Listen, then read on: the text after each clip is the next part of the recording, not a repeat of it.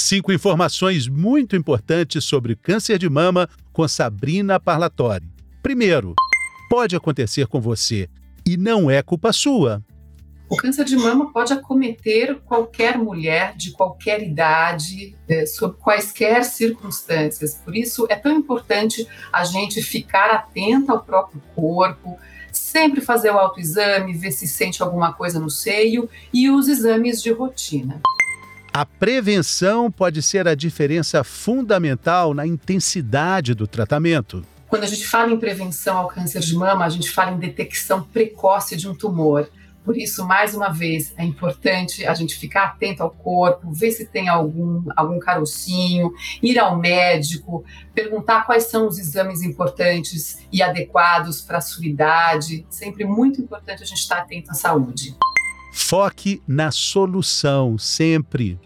Olha, eu, quando fui diagnosticada com câncer de mama, eu não me questionei, não fiquei me, me perguntando, ai, por que isso aconteceu comigo? Não, eu simplesmente foquei na solução. Fui atrás do que eu tinha que fazer, dos exames, tratamento, e foi isso. E isso realmente me deu força para suportar tudo o que veio pela frente. Prepare-se para conviver com o descontrole dos hormônios. Olha, durante a minha quimioterapia, eu parei de menstruar, fiquei quase três anos sem menstruar, e isso alterou muito hormonalmente o meu corpo é, e sofri muito né, com aqueles sintomas clássicos da menopausa, suores, insônia, falta de energia.